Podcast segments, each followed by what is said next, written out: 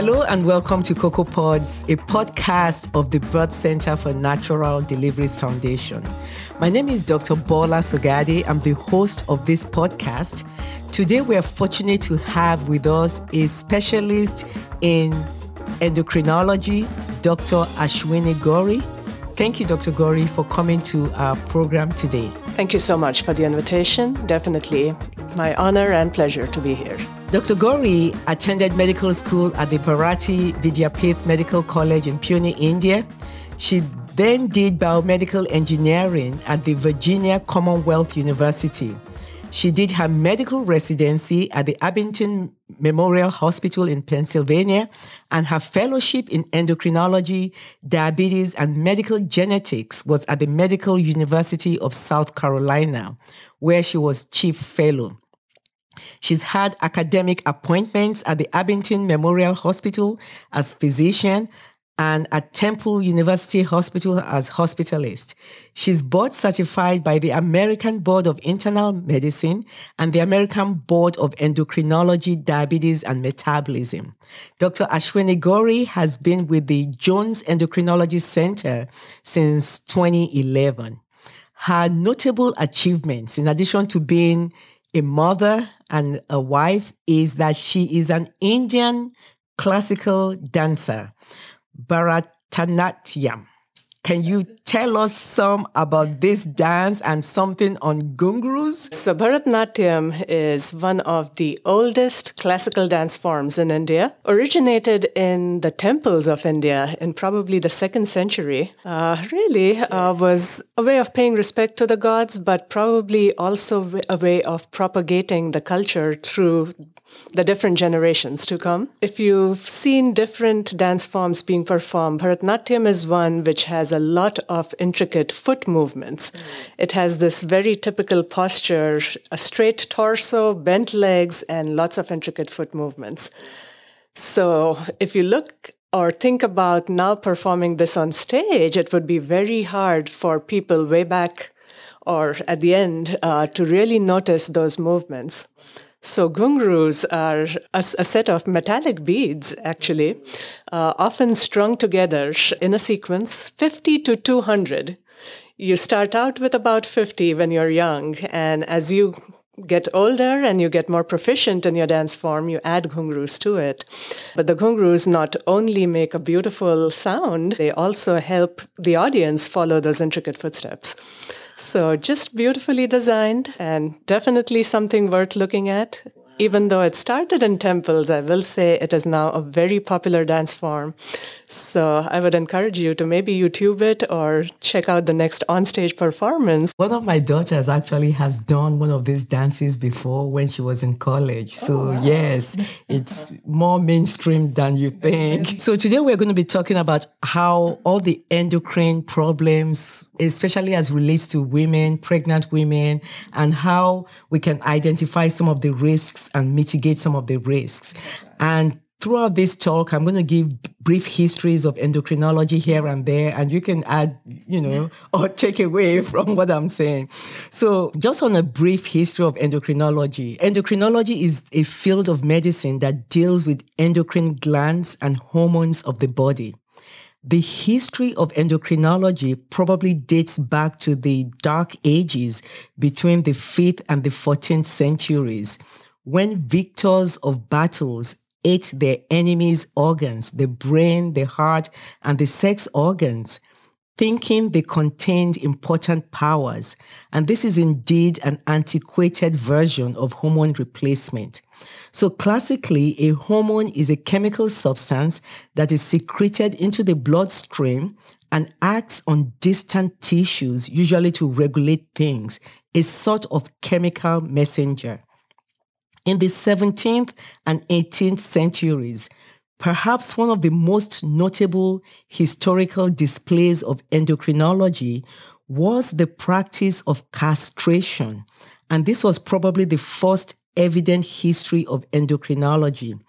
People used to undergo castration, that is termination of testicular activity, before puberty to prevent puberty and preserve the soprano singing voices of young male singers, so to maintain a pure and forceful voice and to enhance breathing control. These men became known as the castrati.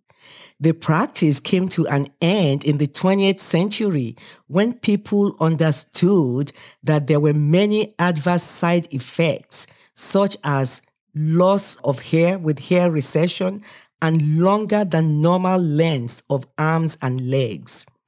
Now, diabetes was first recognized around fifteen hundred B C E by the ancient Egyptians, who considered it then a rare condition in which a person urinated excessively and lost weight. The term diabetes mellitus, reflecting the fact that the urine of those affected had a sweet taste, was first used by the Greek physician Aretius, who lived from about eighty to one thirty-eight C E.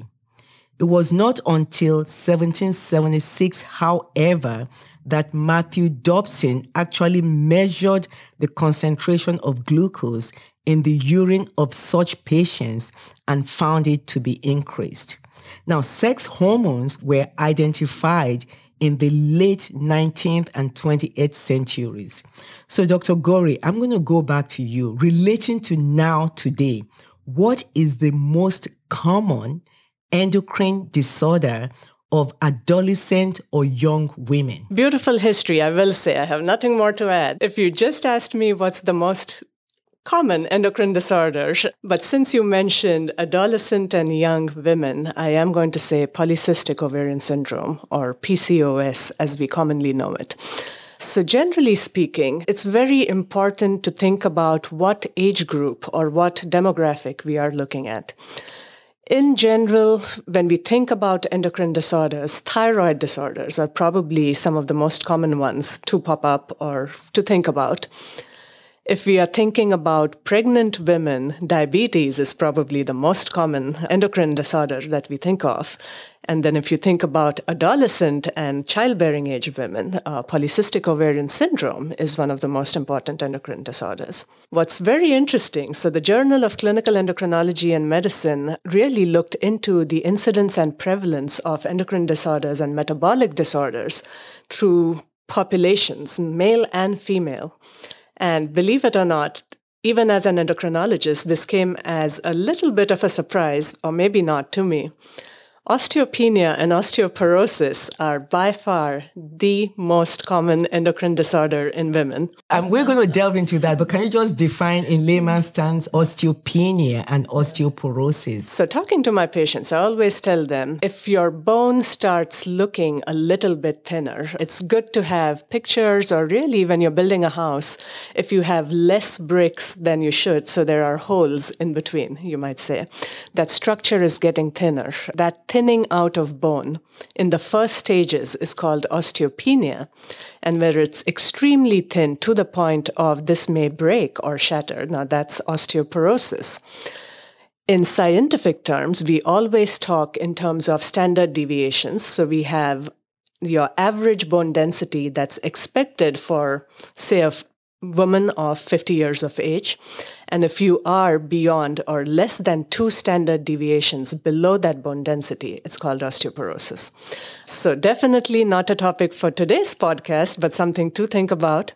That's probably the most common endocrine disorder in women. Surprise, surprise, even in men. But when do women achieve their, the most bone mass? So, and that may help us transition nicely to right. our P C O S. So most of that peak bone mass in women is achieved really late twenties to mid thirties, which then brings us to those pubertal years, having a regular cycle, having good sex hormone and estrogen levels is important. And the biggest condition that we worry about, the most important endocrine condition in this adolescent and childbearing age, is polycystic ovarian syndrome, or P C O S. And people have called it all kinds of things like P C O S and, and stuff like that. When we see a young woman, you know, she comes in, she says, my cycles don't come every month. You know, I have had only eight cycles or less this year. I have more acne, you know, on my face and on my back. And I also have some facial hair.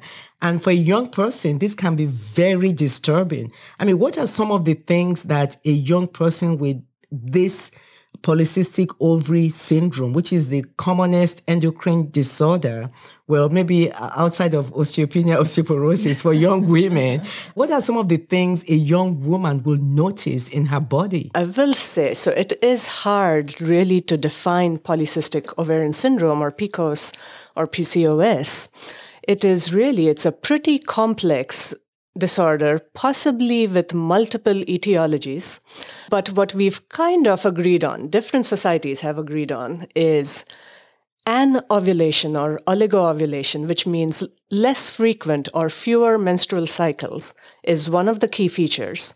Hyperandrogenism, which is high testosterone levels in layman's terms, is a second key clinical feature. And then polycystic ovaries, as seen on an ultrasound. The big thing here is really, as much as we have some clinical guidance to diagnose somebody with P C O S, it is ultimately a diagnosis of exclusion, which means you really have to think about our whole endocrine system and the reproductive system too. They are very complex, they're very sophisticated. So it's often hard to distinguish what is puberty and what is truly something, a disorder that needs to be fixed. So I will start with saying when most young women go through menarche or the beginning of their menstrual cycle, the hypothalamus-pituitary axis, which I'm sure we'll talk in detail about later, has not developed completely. So that first year of their period, they may not get one period every month or twelve periods. And oftentimes it is okay to wait and have seven or eight periods that year. But this is a woman who's been having a period for nine years, for example, and only has six or seven periods a year. That may not be a normal thing or so, a good thing. We're saying that she did uh, start achieve menarche and she had an initial area of irregular periods. They became regular and now she's a uh, young woman and all of a sudden she's having irregular periods or less than eight periods in one year. So that's uh, definitely a good history and a good physical exam are your key starters to that whole discussion. So knowing that history, when did that first period start? Was it regular and then got irregular? Or has it always been irregular? How quickly did things change? So we see families who have excessive or thick facial hair. And then we see women who say, I had absolutely no hand or face or limb hair, and here I am suddenly, over the course of two or three months, having to shave every single day. So the timeline is very, very important because P C O S is probably your most common presentation and consideration, but an androgen-secreting tumor can present and show up very, very quickly. It's less common in that young adolescent. You'll probably worry more about it in your thirty-plus-year-old patient or a patient approaching menopause. Yet those are important clinical considerations. Before we jump to a diagnosis, it's also important to remember other hormones like thyroid hormones, high prolactin levels, can often disrupt periods or cause changes. So looking for other reasons that that period may was irregular is important. B M I, the body mass index, blood pressure, other clinical features, all then go into play to diagnose ultimately a patient with polycystic ovarian syndrome. So a, a young lady undergoing normal puberty or a young lady with poly P C O S, there could be an overlap between just normal puberty, there's nothing crazy going on, or you actually have polycystic ovaries. You are not making an egg every month from your ovaries. I mean, how can we make a, a, a distinction? I will say there is no easy answer to that. Yes, endocrinology is a lot about drawing labs and repeating labs and being patient. Having said that, though, so as we talked about, anovulation or oligoovulation is an important feature. Rotterdam criteria for diagnosis of polycystic ovaries are some of the most commonly used criteria, and the first or important feature here is that an or oligoovulation. Even though it's not used for diagnosis, things like changes in F S H and L H are important clues. Uh, women with P C O S tend to have higher levels of L H or luteinizing hormone and slightly or relatively lower levels of follicle-stimulating hormones or F S H, and that's the reason they're not producing a follicle every month. The Rotterdam criteria definitely have high testosterone or hyperandrogenism as one of their clinical features. The Androgen Excess P C O S Society actually says that is the key feature for diagnosis of P C O S. So checking a testosterone level, checking for biochemical evidence of high testosterone is important. Just to confuse things a little bit more, I do say there are conditions like atypical congenital adrenal hyperplasia. So this is more a genetic defect involving some of the enzymes in the adrenal steroid synthesis pathway. And there are hormone labs like a seventeen hydroxyprogesterone level that will help you distinguish somebody with atypical clinical congenital adrenal hyperplasia versus your patient with P C O S, knowing that your garden variety P C O S is probably still your most common diagnosis. And if you worry about it, send that C A H to your endocrinologist. So, you know, when the young woman comes and she's like, you know, doctor, you know, I'm not having my periods. And in some cultures, actually, the family members think they are pregnant. And some of these women are virgins. And so they're not having their periods. They're gaining weight, again, buying into this story of pregnancy when they are not.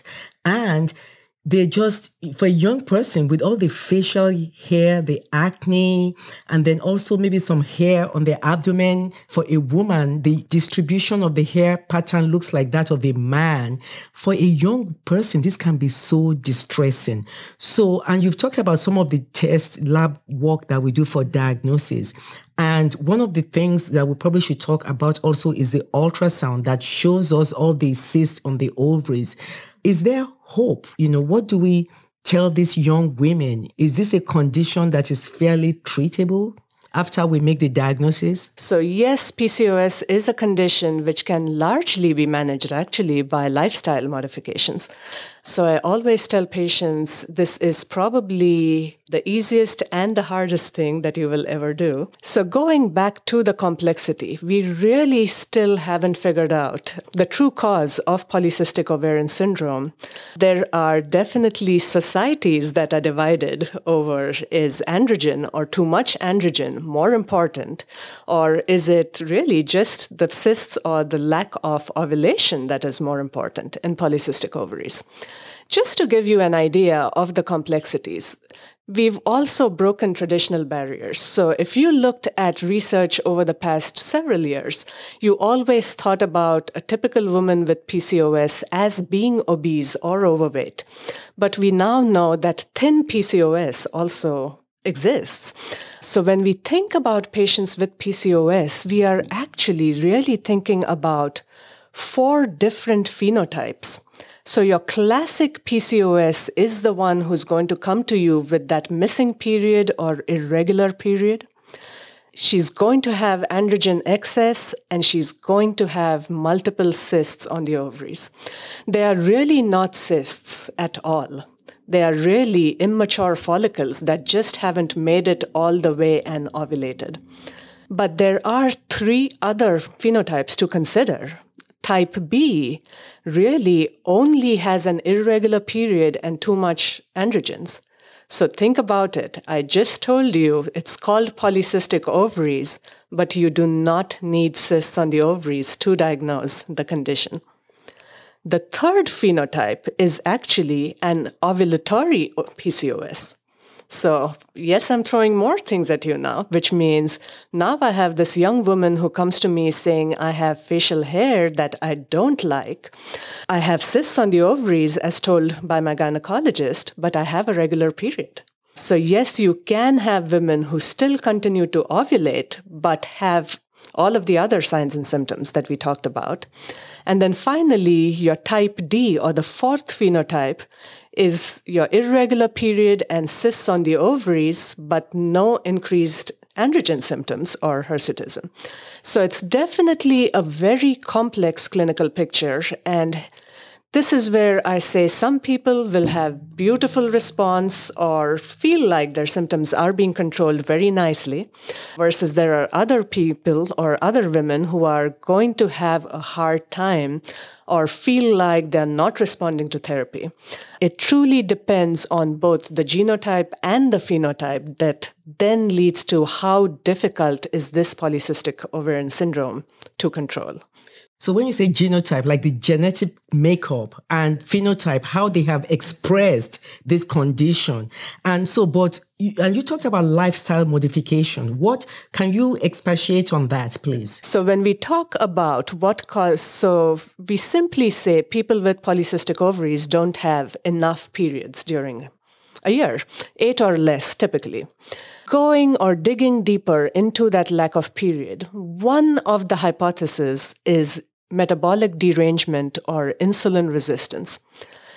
Very simplistically speaking, I often explain to my patients in the office, hey, if you are producing a lot of insulin, that really doesn't help you pick up those sugars and transport that energy to your tissues, to your ovaries, to ovulate every month. You're not going to ovulate every month, and you're not going to have the estrogen levels that you need. Now, going into details, too much insulin actually stimulates the thecal cells in the ovaries. These are the cells, so it's actually the ovaries that should be producing estrogen that are now producing more androgens than before. So that thecal stimulation by insulin is probably one of the mechanisms that's causing or propagating hyperandrogenism, which for the layman, it's really that increased facial hair. A lot of women come to me saying, I need to shave my man beard every day or at least twice a week. So if we look at what we know from the diabetes world or treating prediabetes or insulin resistance, a big lifestyle change, typically low-carb or no-carb diets, and moderate to severe intensity exercise, five to seven times a week, often helps mitigate that insulin resistance and hence mitigate the symptoms of polycystic ovaries. So, you know, for the young woman out there with irregular periods, facial hair, or abnormal hair pattern on her abdomen that looks like a man's pattern, and, um, you know, just, you know, gaining weight, not happy with themselves, you could have a diagnosis of polycystic ovaries. You want to talk to your primary care doctor, and they can make arrangements as to whether you need to see an O B G Y N and an endocrinologist to make a diagnosis so that we can treat. Because in, in addition to lifestyle modification, for this, I like the fact that you said that the ovary is supposed to be producing estrogen, the female hormone. But because of this condition, it's now producing male hormones that is making the women hairy. So in addition to exercising, watching what you eat, losing weight, are there medications that we can use to help this condition? Yes, definitely. So I like to say polycystic ovarian syndrome is something that I would want every primary care physician or family physician to recognize, but should ideally be treated really as a team effort by a gynecologist and an endocrinologist. And generally speaking, we say there is a tri-pronged approach to treating polycystic ovaries. As an endocrinologist, I always say balancing the female hormones, so birth control or oral contraceptive pills, would be something I leave to my gynecologist colleagues. And then managing the insulin resistance and the hyperandrogenism is something I like to take over or manage in conjunction with the gynecologist. So when we think about insulin resistance, medications that sensitize the body to insulin or make your insulin work for you often work in a condition like P C O S. Metformin is a medicine that's often used to treat diabetes. It's also used to prevent prediabetes from turning into diabetes and seems to work very effectively in women with polycystic ovaries. Thiazolidinediones, so pioglitazone or Actos being one of the medications available here in the United States, is a beautiful insulin sensitizer. It's often not utilized enough, mostly because of the concerns of weight gain, which even though you don't have to have obesity uh, to have P C O S, sixty percent of women with P C O S will be overweight or obese. So thiazolidinediones are not frequently used, but are an option. And then inositol is another uh, substance that is often used to improve insulin sensitivity. I commonly like to use spironolactone or Aldactone. So Aldactone or spironolactone really blocks the effects of testosterone in the body. It does not prevent or keep a woman from making more testosterone.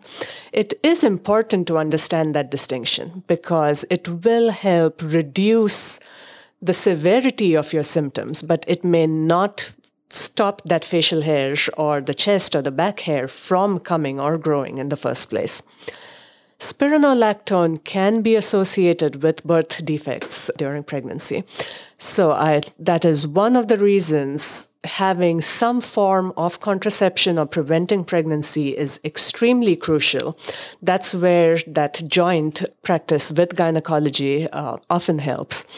So yes, we have insulin sensitizers and anti-androgens that we can use.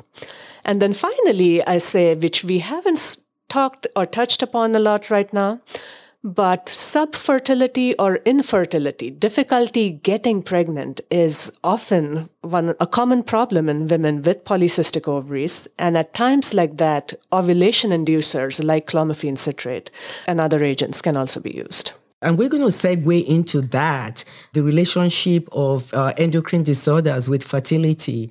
I know one last, there's been a conservative surgical approach in the form of a, a robotic or laparoscopic ovarian drilling procedure for people that have very difficult to manage polycystic ovaries.